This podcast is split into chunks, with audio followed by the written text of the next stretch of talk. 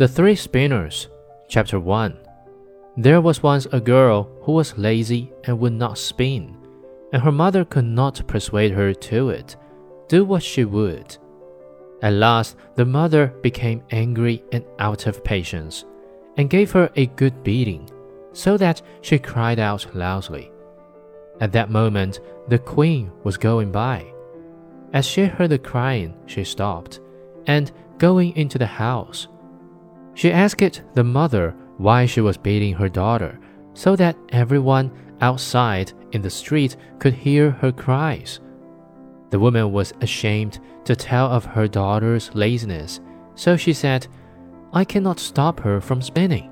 She is forever at it, and I am poor and cannot furnish her with flax enough."